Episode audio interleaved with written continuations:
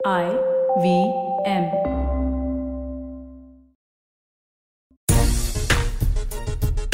नमस्कार, सलाम, खेल नीति के प्लेटफॉर्म पर आपका स्वागत है। मैं हूँ राजीव मिश्रा। आज बात करेंगे आईपीएल में क्या कुछ हुआ है 29 मैचों में और इन 29 मैचों में भारतीय खिलाड़ियों ने कैसे अपना परचम लड़ाया, लहराया? और पहली बार आईपीएल इतिहास में ऐसा हुआ है कि चाहे वो गेंदबाजी की हम बात करें या बल्लेबाजी की बात करें या कप्तानों की बात करें, हर जगह गेंदबाज शायर है हालाँकि अब आईपीएल स्थगित कर दिया गया है, यानी कि पोस्टपोन कर दिया गया है, और अगला चरण आईपीएल का कब होगा ये किसी को पता नहीं, लेकिन अच्छी बात यह है कि खिलाड़ी अब अपने घर जा रहे हैं, खासतौर से हम फॉरेन प्लेयर्स की बात करें तो फॉरेन प्लेयर्स में से कुछ अपने देश पहुँच चुके हैं और कुछ के लिए रास्ता बना दिया है बीसीसीआई ने उस रास्ते से होकर वो खिलाड़ी अपने अपने घरों को पहुँच जाएँगे। और जहाँ तक भारतीय खिलाड़ियों की बात है तो भारतीय खिलाड़ी आज शाम तक सारे के सारे अपने अपने घरों पे होंगे, अपने परिवार के साथ होंगे और इस बात के संकेत वो दे रहे होंगे कि अब घर पर रहकर वो आईपीएल की, यानी ये कोरोना की लड़ाई कैसे लड़ेंगे। तो चलिए चर्चा करेंगे इस मुद्दे पर भी और साथ ही हमारे साथ बेहद दो खास मेहमान जुड़ चुके हैं इस समय। सभा करीम इस समय अहमदाबाद से हमारे साथ जुड़ रहे हैं। इसके अलावा राजकुमार शर्मा जी दिल्ली से हमारे साथ जुड़े हुए हैं। सभा भाई, पहले तो यही जानना चाहेंगे कि डेली टीम के जो फॉरेन प्लेयर्स थे, क्या वो जा चुके हैं? और जो हमारे हिंदुस्तान के खिलाड़ी हैं, वो कब तक अपने अपने घरों तक पहुँच जाएँगे? देखिए, जो ऑस्ट्रेलियन कंटिजेंट है, वो कल शाम यहाँ से रवानगी हो गई है उनकी। वो सारे खिलाड़ी जो है इस समय मॉलडीव पहुँच चुके हैं। वहाँ पे चौदह दिन उनको रहना होगा। मॉलडीव चूँकि ओपन कंट्री है, वहाँ पर क्वारंटीन की ज़रूरत है नहीं। और वहाँ से जब वो फिर वो ऑस्ट्रेलिया जाएँगे ऑस्ट्रेलिया एंटर करने के बाद उनको वहाँ पे 14 डेज़ का क्वारंटीन है। उसके हम्म। बाद ही वो अपने अपने घर जा सकते हैं। दक्षिण अफ्रीका के जो एक या दो प्लेयर्स हैं उनकी भी फ़्लाइट आई थिंक कल रात की थी आज सुबह की थी वो भी निकल गए होंगे। तो हर एक वो जो ओवरसीज खिलाड़ियों का इंतज़ाम हो गया है जो डोमेस्टिक क्रिकेटर्स हैं अब जैसे हम लोग शाम की चार्टर्ड फ़्लाइट लेकर वापस दिल्ली आ रहे हैं सात बजे की हमारी फ़्लाइट है। तो इंतज़ाम सारा कुछ हो गया है कई कई सारे जो मुंबई के खिलाड़ी है वो कल सुबह ही यहाँ से निकल चुके थे निकल गए थे बस से। अब तो इंतज़ाम तो कम से कम जाने का बहुत ही अच्छा हो रहा है। दिल्ली कैपिटल्स की जो फ्रेंचाइज है उनमें से हम सभी लोगों का दो दो बार आरटीपीसीआर टेस्ट हुआ है। दोनों नेगेटिव रिजल्ट्स आने के बाद ही यहाँ से सारे खिलाड़ी निकल रहे हैं धीरे धीरे करके।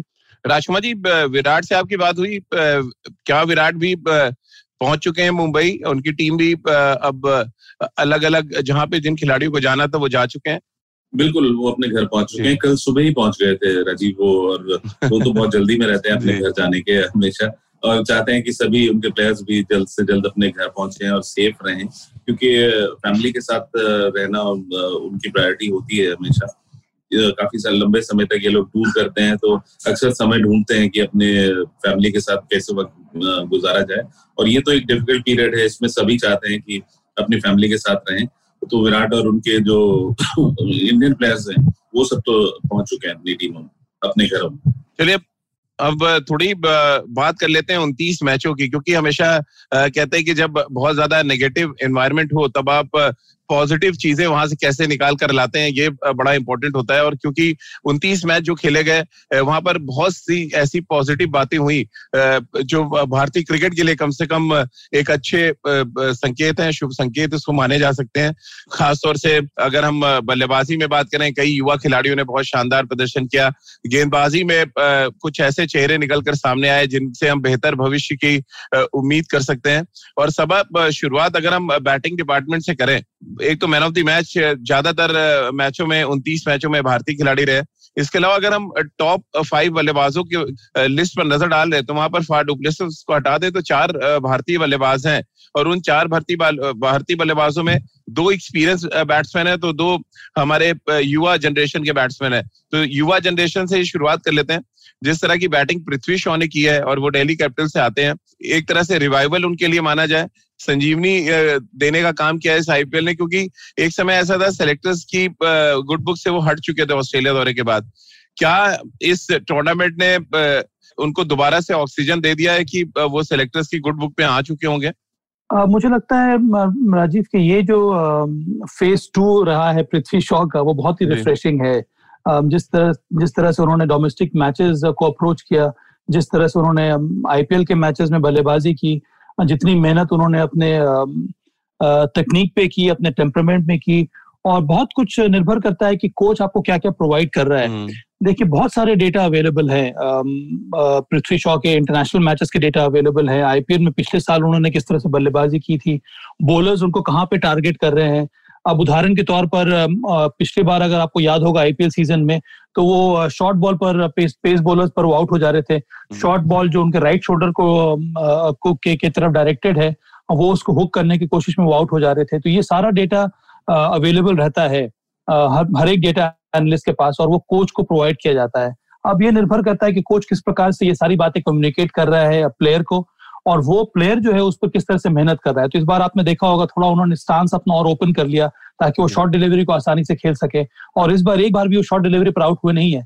इसका मतलब यही था कि बहुत जल्दी वो लेंथ को पिक कर रहे थे उनकी पोजिशन अच्छी थी और आसानी से वो हुक और पुल शॉट लगा रहे थे।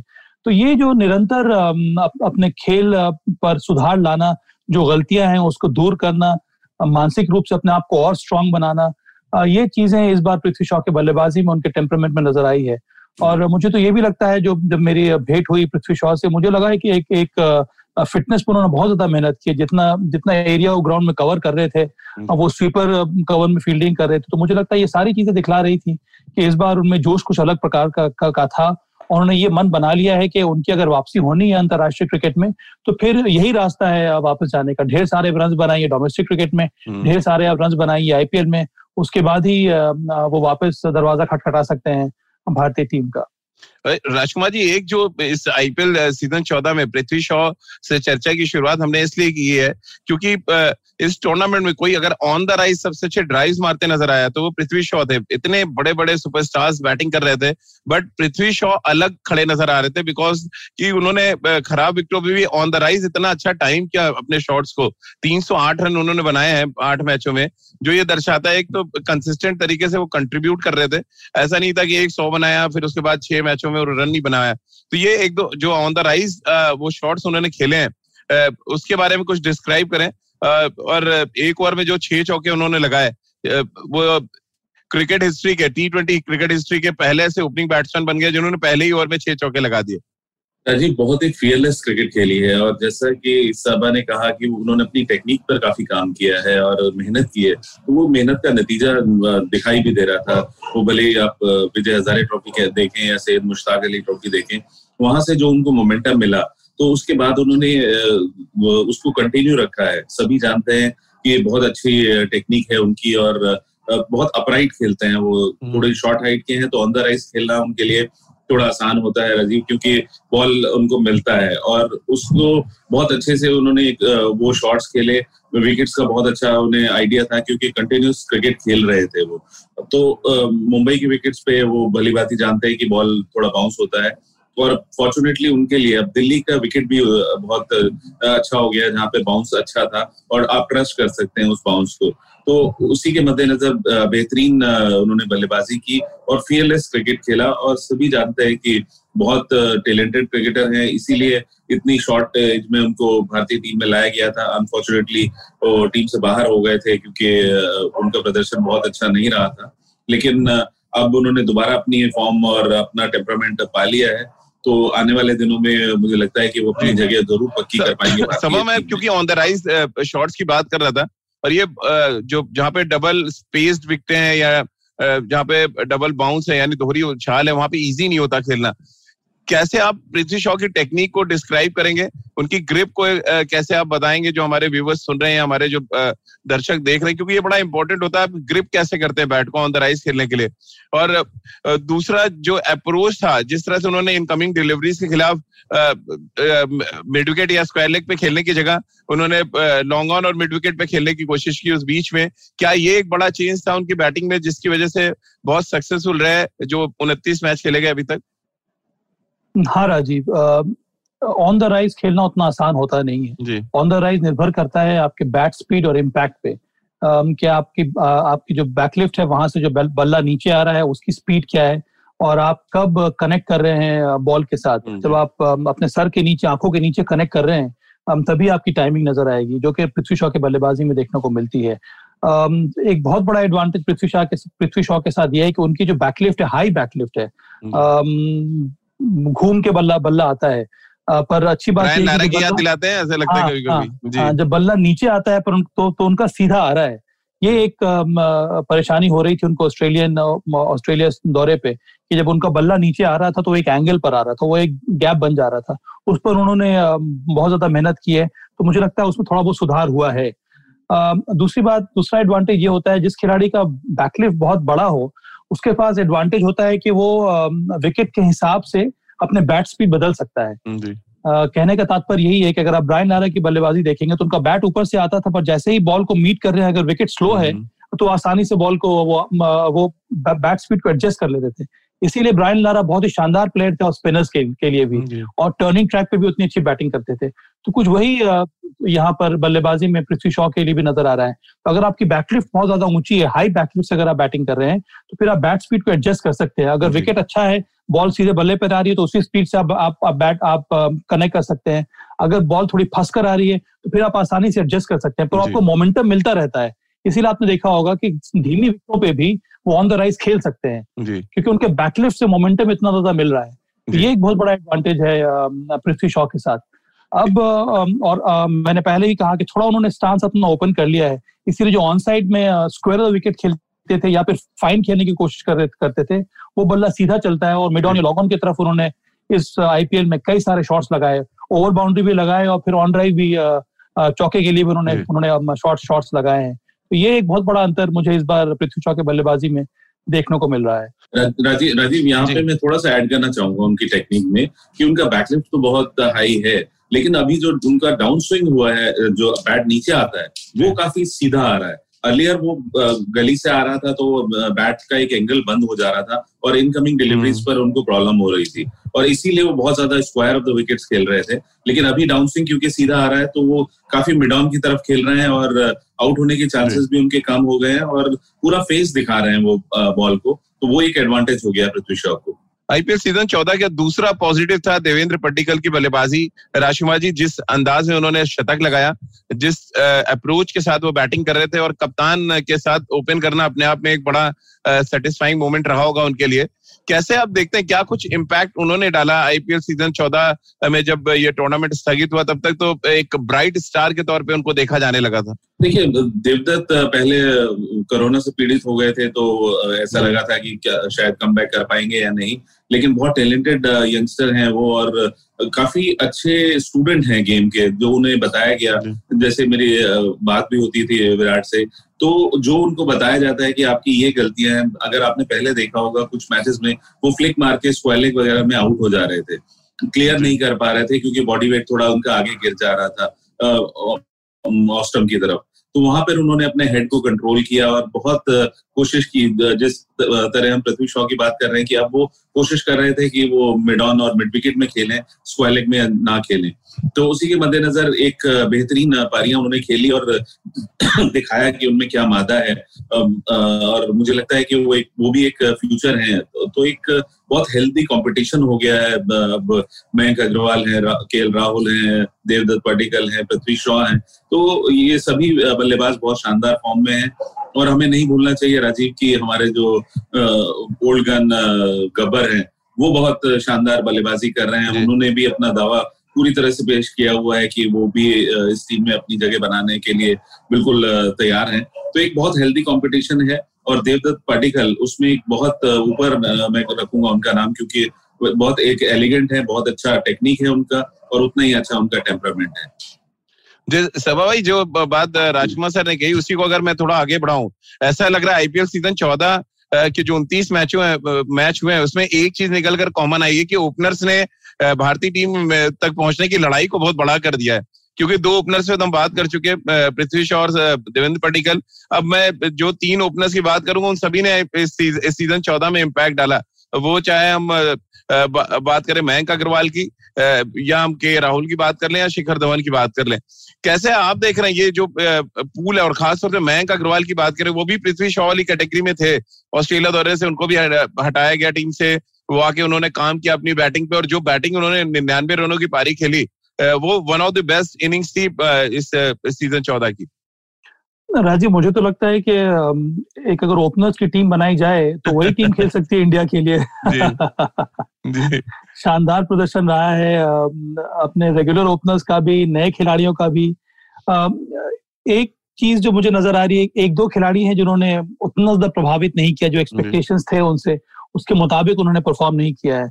पर मयंक के बारे में बात कर किया आपने मयंक हो गए के राहुल हो गए शिखर धवन हो गए तो इस समय जो मुकाबला है जो कंपटीशन है बहुत ज़्यादा हेल्दी हो रहा है और कई सारे चॉइसेस हैं हमारे पास इसीलिए हमने देखा ये भी है कि जो भारतीय टीम की जो बेंच स्ट्रेंथ है वो धीरे धीरे बहुत ज़्यादा मज़बूत होती जा रही है हम्म। और हर एक डिपार्टमेंट में चाहे ओपनिंग बल्लेबाज हो मिडिल ऑर्डर हो पेस बॉलर्स हो स्पिनर्स हो और ये बहुत बड़ी समस्या है यहाँ पर टीम मैनेजमेंट के लिए भी और और चयनकर्ताओं के लिए। क्योंकि ऑस्ट्रेलिया में भी हम लोगों ने देखा था कि एक खिलाड़ी इंजर्ड हो रहा है या उसका बाहर कर रहे हैं, उसके जगह पे जो भी खिलाड़ी आ रहा है, वो बेहतरीन प्रदर्शन कर दे रहा है। तो ये अच्छी बात है कि युवा पीढ़ी के जो प्लेयर्स हैं, वो बहुत ज़्यादा पुश कर रहे हैं इस समय थोड़ा एक्सपीरियंस खिलाड़ियों को। और इसीलिए जो प्रदर्शन रहा है एक्सपीरियंस प्लेयर्स का, वो और भी अच्छा होता जा रहा है। शिखर धवन, मयंक अग्रवाल, के राहुल इन सब लोगों को लगता है कि ये जो नए पीढ़ी के जो यंगस्टर्स आ रहे हैं, जो ओपनर्स आ रहे हैं वो इनको अब पुश कर रहे हैं। इसीलिए इनको अपना गेम और ज़्यादा इम्प्रूव करना होगा और ढेर सारे रन बनाने होंगे टीम में अपनी जगह बनाने के लिए। तो ये फ़ेज़ जो है मुझे लगता है कि इंडियन क्रिकेट के लिए बहुत ज़्यादा है बहुत अच्छा है। और जो दबदबा इस बार देखने को मिला है आईपीएल में ये दर्शाता है कि जो दबदबा जो है भारतीय खिलाड़ियों का ये अंतरराष्ट्रीय स्तर पर देखने को मिल रहा है इस समय। ये बहुत ही बड़ी कॉम्पिटेटिव लीग है ये सबसे बड़ी कॉम्पिटेटिव लीग है ये आईपीएल इसमें अगर हमारे प्लेयर्स हमारे युवा प्लेयर्स अच्छा कर रहे हैं, इसका मतलब यही है कि हमारा जो इन्फ्लुएंस है, वो धीरे धीरे कितना ज़्यादा बढ़ रहा है। बिल्कुल, और दबदबा की बात जो सभा ने की राजकुमार जी, उस दबदबा को मैं थोड़ा आंकड़ों के ज़रिए अगर आपको बताऊँ टॉप फाइव बैट्समैनों में टॉप टू बैट्समैन इंडियन रहे, जिसमें शिखर धवन ने सबसे ज़्यादा रन बनाए, तीन सौ अस्सी सेकेंड नंबर पे रहे, के राहुल, जिन्होंने तीन सौ तीस रन बनाए। फिर चौके और छक्के लगाने की बात करें, वहाँ पर भी के राहुल नंबर एक पे थे, उन्होंने सोलह छक्के लगाए और तिरालीस चौके लगाए शिखर धवन ने। जो उनतीस मैचेस खत्म हुए जहाँ पे ये अपनी अपनी टीमों के लिए कंट्रीब्यूट कर रहे थे। और शतक लगाने के अगर हम बात करें, वहाँ भी दो भारतीय बल्लेबाजों ने शतक लगाया। जॉस बटलर ने एक शतक ज़रूर लगाया। इस टूर्नामेंट में हाईएस्ट स्कोर उनके नाम पे रहा। लेकिन ओवरऑल अगर आप देखें तो जो सभा कह रहे दबदबा वाकई नज़र आया इस सीज़न चौदह में। और ये बहुत लंबे अरसे के बाद ऐसा हुआ आईपीएल हिस्ट्री में कि टॉप फाइव जो हमारे जो बल्लेबाजों में चार बल्लेबाज हों या चौके और छक्के लगाने की बात करें यहाँ पे Chris Gayle, Nicholas Pooran Hetmyer की लोग बात करते थे, आंद्रे रसेल की बात करते थे, लेकिन सडनली आप लिस्ट पे नज़र डालें तो के राहुल और शिखर धवन का नाम नज़र आता है। जी। बिल्कुल राजीव ये बहुत खुशी की बात है कि भारतीय बल्लेबाजों ने डोमिनेट किया है भले आप रन स्कोरिंग में देखें या चौके छक्के मारने में। तो ये एक अच्छी न्यूज़ है और ये ग्रेजुअली होना था। कुल मिलाकर अगर आप देखें तो ये इंडियन प्रीमियर लीग है और इसका एडवांटेज भारतीय खिलाड़ियों को होना था। तो ये ग्रेजुअली ऐसा होना था। पहले देखा जाता था कि क्रिस गेल या एबी डिविलियर्स ये लोग बड़े लंबे छक्के मारते हैं। बट अब उनके साथ खेल खेल कर हमारे यंगस्टर्स ग्रूम हो गए हैं नर्चर हो गया है उनका टैलेंट और अब उनमें भी वो कॉन्फिडेंस है कि हम भी वो कर सकते हैं जो ये इतने बड़े सुपरस्टार्स करते थे। और उसी का नतीजा है कि अब आप देखिए इतनी शानदार बल्लेबाजी कर रहे हैं शिखर धवन या के राहुल जो दोनों प्रूवन प्लेयर हैं। लेकिन बावजूद उनके जिस तरह पृथ्वी शॉ या पार्टिकल या मयंक अग्रवाल बल्लेबाजी कर रहे हैं तो ये एक बहुत हार्टनिंग न्यूज़ है। थोड़ा सा अफसोस इस हम्म। बार शुभमन गिल को लेकर रहा है कि वो बहुत ज़्यादा अच्छा परफॉर्म नहीं कर पाए। बहुत आशाएँ थी उनसे। लेकिन यंगस्टर हैं मुझे पूरी आशा है कि मेहनत करेंगे और वो भी ज़रूर अपनी वापसी करेंगे। तो ये एक अच्छी बात है कि भारत की बेंच स्ट्रेंथ बहुत स्ट्रांग हो गई है और जो कि यंगस्टर पुश करेंगे सीनियर प्लेयर्स को अच्छा करने के लिए। सभा कुछ नए चेहरों पे बात करें उससे पहले एक चेहरे पे बात करना बहुत ज़रूरी है और वो है संजू सैमसन। हर सीज़न की तरह इस सीज़न भी उन्होंने धमाके के साथ शुरुआत की और ये दिखाया कि उनसे उन, उनके पास जो पोटेंशियल है वो बाकी के बल्लेबाजों के पास नहीं है। फिर कैसे आप देख रहे हैं ये जो सीज़न बीच में स्थगित हुआ? संजू सैमसन दोबारा से टच में आए थे कि वापस ये टूर्नामेंट अब पोस्टपोन हो गया। कैसे आप देख रहे हैं उन, उनके दावे को या उनकी बल्लेबाजी को इस सीज़न में कैसे देख रहे हैं? राजीव मुझे ये लगता है कि थोड़ी ज़्यादा मेच्योरिटी संजू सैमसन के अप्रोच में उनके बल्लेबाजी में इस बार देखने को मिली है। जी। कप्तानी का जो के, के जो जो रिस्पॉन्सिबिलिटी उन पर दी गई है उससे मुझे लग रहा है कि थोड़ा फ़र्क पड़ा है। शुरुआत उन्होंने बेहतरीन तरीके से की वो शतक लगाया। उसके बाद दो बहुत इंपॉर्टेंट उन्होंने फोर्टीज में कुछ रन बनाए फोर्टी एट कहीं बनाया कहीं फोर्टी फोर बनाया। अब सात सात या आठ पारियों में उन्होंने कम से कम तीन इंपॉर्टेंट कॉन्ट्रीब्यूशन दिए हैं। और ये मुझे लगता है कि पहली बार है कि आईपीएल सीज़न में उनकी बल्लेबाजी में थोड़ा बहुत निखार देखने को मिल रहा है। जनरली पूरे के पूरे सीज़न में वो एक अच्छी पारी खेलती थे उसके बाद आ, उनका जो रन रेट है या फिर जो एवरेज है बहुत ज़्यादा नीचे नीचे चला जाता था। तो मुझे लगता है कि संजू सैमसन एक एक साल पहले तक नंबर वन प्लेयर थे वो टी ट्वेंटी के। सब लोग उन्हीं के बारे में बात करते थे। पर वो रन हुआ नहीं उनको बहुत जल्दी बाहर कर दिया। इसलिए मुझे हमेशा लगता है कि खिलाड़ी को बिल्ड होने में खिलाड़ी को बनाने में खिलाड़ी को खुद बनने में थोड़ा समय लगता है। अब भारत में में प्रॉब्लम ये हो रही है राजीव की प्रेशर इतना ज़्यादा रहता है इतने सारे नए खिलाड़ी आ रहे हैं कि टीम मैनेजमेंट या फिर चयन करता भी बहुत जल्दी चेंजेस कर देते हैं। हम्म। मुझे लगता है कि संजू सैमसन में अगर हम सभी युवा पीढ़ी में देखेंगे तो वो नंबर एक खिलाड़ी है। जितना एफर्टलेस उनकी बल्लेबाजी रहती है जो टाइमिंग के साथ वो बैटिंग करते हैं जिस प्रकार के बड़े बड़े शॉट्स वो लगा सकते हैं। तो बहुत बहुत ज़्यादा ज़रूरी है कि हम संजू सैमसन जैसे प्लेयर को शानदार तरीके से उनको हम ट्रीट करें उनको थोड़ा बहुत जगह दें थोड़ा स्पेस दें तभी वो खिलाड़ी मुझे तो लगता है कि Sanju Samson multi format player है। अगर उनको ठीक तरह से ट्रीट किया जाए। तो वो वो एक ऐसा खिलाड़ी है जो हर एक फॉर्मेट खेल सकता है। समय बॉलिंग डिपार्टमेंट में थोड़ी बात करें, उससे पहले एक सवाल जो मेरे जहन में आता है, जैसे आपने कहा दबदबे की बात की, कि इंडियन प्लेयर्स का दबदबा रहा, फिर हमने सबके जो स्कोरिंग का पैटर्न देखा, वो बड़ा ज़बरदस्त रहा चौके लगाने में शिखर धवन आगे तो के राहुल छक्के लगाने में आगे, शतक लगाने में भी दो युवा भारतीय बल्लेबाज एक बार फिर सामने आए। लेकिन जो इन सब का अगर हम कंक्लूजन निकाले, वो ये है कि हमारे बल्लेबाज जो स्ट्राइक रेट उसकी अहमियत को शायद समझ चुके हैं। पिछले दो तीन सालों में। और ये एक बड़ा फ़र्क नज़र आया इस आईपीएल सीज़न चौदह में। और इसीलिए आपको लगता है कि डोमिनेटिंग जो क्रिकेट है वो इंडियन बैट्समैन ज़्यादा खेल पाए। हाँ राज़ी बहुत अच्छा पॉइंट आपने उठाया है यहाँ पे। और इसका फ़ायदा भारत भारत को वर्ल्ड कप टी ट्वेंटी में भी मिलेगा। भारत में की जो टी ट्वेंटी की जो टीम है उसमें जो अगर आप टॉप टू और थ्री को देख ले तो उनका उनका स्ट्राइक रेट 125 130 का रहता है। अब पर इस बार आईपीएल में अगर आप देखेंगे तो बहुत बड़ा अंतर देखने को मिला है कि हर एक आईपीएल की टीम के जो कोच है उन्होंने इसी पर मेहनत की है कि आपका जो स्ट्राइक रेट है वो कम से कम 140 से ऊपर का होना चाहिए। और जैसे जैसे आप समय बिता रहे हैं विकेट के ऊपर और ज़्यादा आपको स्ट्राइक रेट में में, में प्रोग्रेस होना चाहिए। तो जो ब्लॉक्स है टी ट्वेंटी में बैटिंग का उसमें अब निरंतर परिवर्तन देखने को मिल रहा है। अब छह का छह ओवर का पावर प्ले है उसके बाद आप चार या पाँच ओवर के ब्लॉक को देखें फिर आप चार ओवर के ब्लॉक को देखें और फिर आप अंत के चार ओवर के डेथ ओवर के ब्लॉक को देखें। तो बहुत ज़रूरी है कि पावर प्ले खत्म होने के बाद भी जो स्ट्राइक रेट है उसको आप ऊपर ही बढ़ा के रखें। जो मोमेंटम आपको मिला है पहले छह ओवर में उसको नीचे करना नहीं है। कि सबसे आसान रहता है बॉलर्स को बॉलिंग करना कब? वो सातवें और आठवें ओवर में। तो ये मौका हम बॉलर्स को क्यों दें? तो वो जो सातवां और आठवां ओवर है अगर आप उसी मोमेंटम के साथ जो आप जिस जिस मोमेंटम से आपने पावर प्ले में बल्लेबाजी की है उसको आप अगर आप आगे बढ़ाएँगे तो ऑटोमेटिकली आपका स्ट्राइक रेट भी ऊपर होता जाएगा। तो इन सब बारीकियों पर इस बार मेहनत की है भारतीय बल्लेबाजों ने। और इसी का नतीजा है कि हर एक प्लेयर का जो स्ट्राइक रेट है वो 150 से से ऊपर का चला गया है। बिल्कुल और राजमा जी जैसे सभा स्ट्राइक रेट की बात कर रहे हैं गेंदबाजों का स्ट्राइक रेट भी बहुत सुधरा है इस आईपीएल सीज़न चौदह में। हर्षल पटेल सबसे ज़्यादा विकेट लेने में कामयाब रहे। दूसरे नंबर पर आवेश खान रहे, जिन्होंने चौदह विकेट लिए, और चौथे नंबर पर राहुल चहर का नाम है, ग्यारह विकेटों के साथ। यानी कि टॉप पाँच बल्लेबाजों में चार जो बल्लेबाज भारतीय टॉप पाँच गेंदबाजों की बात करें तो वहाँ पर भी तीन भारतीय गेंदबाज हमें नज़र आ रहे हैं। और ये वाकई दर्शाता है कि ना सिर्फ़ बैटिंग के स्ट्राइक रेट में बॉलिंग के स्ट्राइक रेट में भी बहुत काम किया गया, और सही गेंदबाजों को सही जगह पे कप्तानों ने यूज़ किया।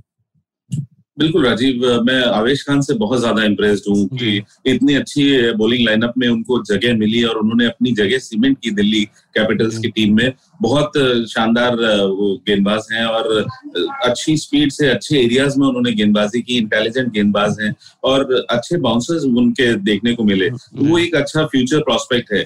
और जहाँ तक हर्षल पटेल की बात करें तो उन्होंने उनको एक रोल दिया गया था कि आपने डेथ ओवर्स में गेंदबाजी करनी है क्योंकि वो एक वीक लिंक था आरसीबी का। और उन, उन्होंने उसे भली भांति निभाया। लास्ट के एक दो मैचेस में ज़रूर उनको मार पड़ी।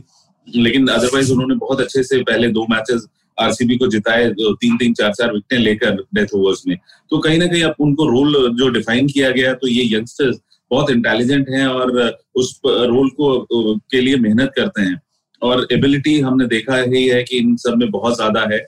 और आवेश खान तो मुझे लगता है कि बहुत जल्दी भारतीय टीम का हिस्सा बनेंगे एटलीस्ट टी ट्वेंटी फॉर्मेट में। तो एक अच्छी खबर है कि भारत के पास अब ऐसे फास्ट बोलर्स का भी एक दोबारा से पूल आ रहा है जो। कि कंसिस्टेंटली 140 प्लस डालते हैं। और ऐसे हमारे पास यंगस्टर कम से कम पाँच छह हैं। तो ये एक हार्टनिंग न्यूज़ है भारतीय क्रिकेट के लिए। सभा, जिस तरह की गेंदबाजी आवेश खान की जो चर्चा कर रहे हैं राजकुमार जी, एक तो उनका जो बॉलिंग एक्शन है, थोड़ा मुझे लग रहा है जो चेस्ट ओपन डालते हैं कैरेबियन फास्ट बॉलर्स की याद दिलाते हैं अपने बॉलिंग एक्शन से। और बहुत स्मार्ट हैं वो अपने गेंदबाजी को लेके। कैसे आप देख रहे हैं? जैसे राजकुमार जी कह रहे हैं, बहुत बड़ा प्रोस्पेक्ट नज़र आए इस आईपीएल सीज़न चौदह के सबसे ब्राइट स्टार के तौर पे उनको प्रेजेंट किया है राजकुमार जी ने। कैसे देखते हैं आप उनकी गेंदबाजी को? सबसे बड़ी बात है कि वो निरंतरता उनकी गेंदबाजी में देखने को मिल रही है। वो वन मैच वंडर वंडर नहीं है। अच्छी बात यह है कि दिल्ली टीम की जो मैनेजमेंट है उन्होंने उनको बैक किया है। पिछले सीज़न भी उन्होंने अच्छी गेंदबाजी की थी और ऐसा लग नहीं रहा था कि इस साल उनको मौका मिलेगा। तो पहले मैच से ही उन पर उनका उन पर वो भरोसा दिखाया गया है और उसी का लाभ इस समय आवेश खान को मिल रहा है। अच्छी बात आवेश के साथ ये भी है कि उनको एक तो डोमेस्टिक क्रिकेट का अनुभव है। उसके साथ साथ वो नेशनल टीम के साथ जुड़े हुए थे। एक एक एक सब्सिट्यूट बॉलर के रूप में एक नेट बॉलर के रूप में तो वहाँ से भी उनको बहुत कुछ सीखने को मिल रहा है। और जिस तरह का उनका सेमी फ्रंट ऑन एक्शन है उसका फ़ायदा मिलता है। लंबे कद के खिलाड़ी हैं स्ट्रॉन्ग बिल्ट हैं वो एडवांटेज रहता है एक्स्ट्रा बाउंस का। उसके साथ साथ कटर्स अच्छा डाल लेते हैं। तो जिस तरह का विकेट मिला है इस बार आईपीएल में धीमा विकेट भी है तेज विकेट भी है सभी सभी कंडीशंस में उनकी गेंदबाजी उनके पास ऐसे इंटेलिजेंस है कि वो हर एक तरह की कंडीशंस में हर एक प्रकार के ट्रैक्स में वो अच्छी गेंदबाजी कर सकते हैं। और सबसे बड़ी बात जो मुझे लग रहा है कि मैंने स्टैट्स भी उनको देखा है कि हर एक खिलाड़ी को किस कहाँ पे किस एरिया में बॉल डालना है वो इनका एग्जीक्यूशन बड़ा अच्छा रहा है। तो उसका बहुत बड़ा फ़ायदा मिला है इस बार आवेश को। बिल्कुल। राजकुमार जी स्पिन डिपार्टमेंट पे भी थोड़ी बात कर ले। राहुल चहर ने ग्यारह विकेट दिए लेकिन चहल थोड़ा सा ऑफ़ कलर नज़र आए। हरप्रीत बरार ने जिस तरह की गेंदबाजी की दो मैचों में लेफ़्ट आर्म स्पिनर है, एक लंबे अरसे से हम देख रहे थे। अक्षर पटेल ने कोरोना के बाद बहुत अच्छी वापसी की। स्पिनर्स के प्रदर्शन को कैसे आप देखते हैं अब, जो मैचेस खत्म हुए स्थगित होने के पहले तक? देखिए उनका प्रदर्शन मैं कहूँगा एवरेज ही रहा है। राजीव बहुत अच्छा नहीं रहा भारतीय स्पिनर्स का प्रदर्शन और मुझे उनसे ज़्यादा उम्मीदें थी इस प्रदर्शन से।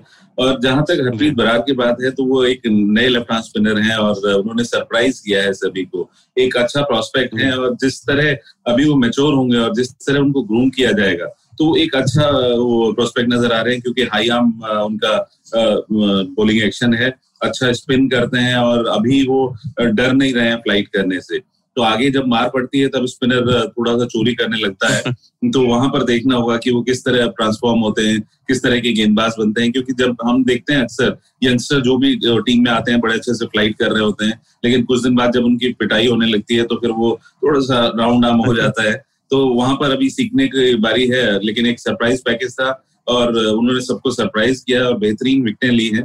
तो एक अच्छा प्रोस्पेक्ट है और जहाँ तक चहल की बात है मुझे भी थोड़ा सा उनसे ज़्यादा आशाएँ थी कि वो इससे बेहतर प्रदर्शन करेंगे लेकिन वो एक चालाक गेंदबाज है और ज़रूर वापसी करेगा। सभा बहुत संक्षेप है क्योंकि टाइम खत्म हो रहा है आ, जो राजकुमार जी कह रहे हैं कि स्पिनर से बहुत ज़्यादा इम्प्रेस नहीं हुए इस आईपीएल सीज़न चौदह में इतफाक रखते हैं आप राजकुमार सर की बात से? हाँ थोड़ा और कर, अच्छी गेंदबाजी होनी चाहिए थी खास करके जिस तरह के विकेट्स मिले हैं चेन्नई में मैचेस हुआ है मुंबई में भी बॉल कई बार फंस कर आई है। दिल्ली को अगर आप हटा दें अहमदाबाद का विकेट भी, भी सूट किया है स्पिनर्स को। पर दूसरी बात ये भी है राजीव के कई सारी टीमों ने सिर्फ़ एक ही एक स्पिनर को खिलाया है। अब पंजाब किंग्स ने अंत में लाके हरप्रीत बरार को खिलाया और उनके पास रवि बिश्नोई को खिलाया। रवि बिश्नोई तो उसके पहले खिला नहीं रहे थे। राजस्थान रॉयल्स की वही की, की वही हालत है। अब राहुल तेवतिया को आप रेगुलर स्पिनर डिफाइन नहीं कर सकते हैं। तो उनके हम्म, पास स्पिनर है उनको खिलाया नहीं। दिल्ली कैपिटल्स ने हालाँकि अक्षर पटेल जब फिट होकर आए तब उनको खिलाया गया।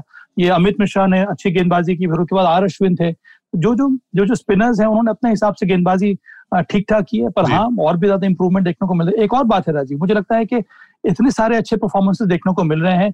नेशनल टीम में एंट्री के लिए बहुत ज़रूरी है कि आप इन खिलाड़ियों को कम से कम दो साल देखें। आईपीएल सीज़न में। उसके साथ साथ उनका डोमेस्टिक भी देखें वहाँ पर किस प्रकार से परफॉर्म कर रहे हैं। उसके बाद अब उनकी एंट्री होनी चाहिए। ये इतनी ज़्यादा जल्दबाजी भी नहीं होनी चाहिए खिलाड़ियों को नेशनल टीम में घुसाने की क्योंकि जगह नहीं है आपके पास वहाँ पर। अगर आप बहुत जल्दी करेंगे तो फिर अंदर जो टीम बनी हुई है आपकी वो बहुत ज़्यादा इनसेक्योर हो जाएगी। जी। चलिए सबा, बहुत बहुत शुक्रिया आपका राजमा जी, आपका भी बहुत बहुत शुक्रिया तमाम जानकारी देने के लिए। क्योंकि जिस तरह की क्रिकेट भारतीय हमारे खिलाड़ियों ने खेली इस आईपीएल सीज़न चौदह में, अगर ये टूर्नामेंट पूरा होता समय से तो शायद हमें कई सुपरस्टार्स भी और कई युवा सुपरस्टार्स देखने को मिलते, लेकिन अफसोस कोरोना संकट की वजह से ये टूर्नामेंट पूरा नहीं हो पाया। उम्मीद की जा रही है कि शायद टी ट्वेंटी वर्ल्ड कप के बाद जो एक विंडो बच रही है, वहाँ पे बाकी इकतीस मैच कराए जाए। और उन 31 मैचों के लिए हमारे युवा क्रिकेटर्स कितनी तैयारी करते हैं एक देखना बहुत दिलचस्प होगा। और साथ ही अगर हम बात करें जो हमारे सीनियर क्रिकेटर्स हैं, उन्होंने भी बड़ा इम्पैक्ट डाला और कुल मिलाकर आईपीएल सीज़न चौदह के उनतीस मैचों की अगर हम समरी पर नज़र डालें या उसको विश्लेषण करें तो एक बात तो निकल कर सामने आएगी कि भारतीय जो खिलाड़ी है, वो पूरी तरह से छाए रहे उनतीस मैचों में। बहुत बहुत शुक्रिया सभा भाई आपका और राजकुमार जी, आपका हमारे साथ जुड़ने के लिए और खेल नीति से जुड़ने के लिए आप रोज हमारे साथ जुड़ सकते हैं। क्रिकेट के अलग अलग टॉपिक्स पे जो बारीकियाँ हैं क्रिकेट की, वो हम आप तक पहुंचाते रहेंगे अपने क्रिकेट एक्सपर्ट्स के माध्यम से। आप हमारे साथ जुड़ सकते हैं आईवीएम पॉडकास्ट के यूट्यूब चैनल पर और आईवीएम पॉडकास्ट के फेसबुक पेज पर, साथ ही आप इंस्टाग्राम और ट्विटर पर मेरे साथ जुड़ सकते हैं। एट द रेट राजीव मिश पे आप अपने सवाल भेज सकते हैं। इसके अलावा खेल नीति का हर एपिसोड आप सुन सकते हैं आईवीएम पॉडकास्ट के प्लेटफॉर्म पर, साथ ही Gaana Spotify Saavn Google podcast या आईवीएम पॉडकास्ट के अन्य प्लेटफॉर्म पे आप खेल नीति के हर एपिसोड को बहुत आराम से सुन सकते हैं क्रिकेट की तमाम बारीकियों को सुन सकते हैं और समझ सकते हैं। बहुत बहुत शुक्रिया आपका हमारे साथ जुड़ने के लिए।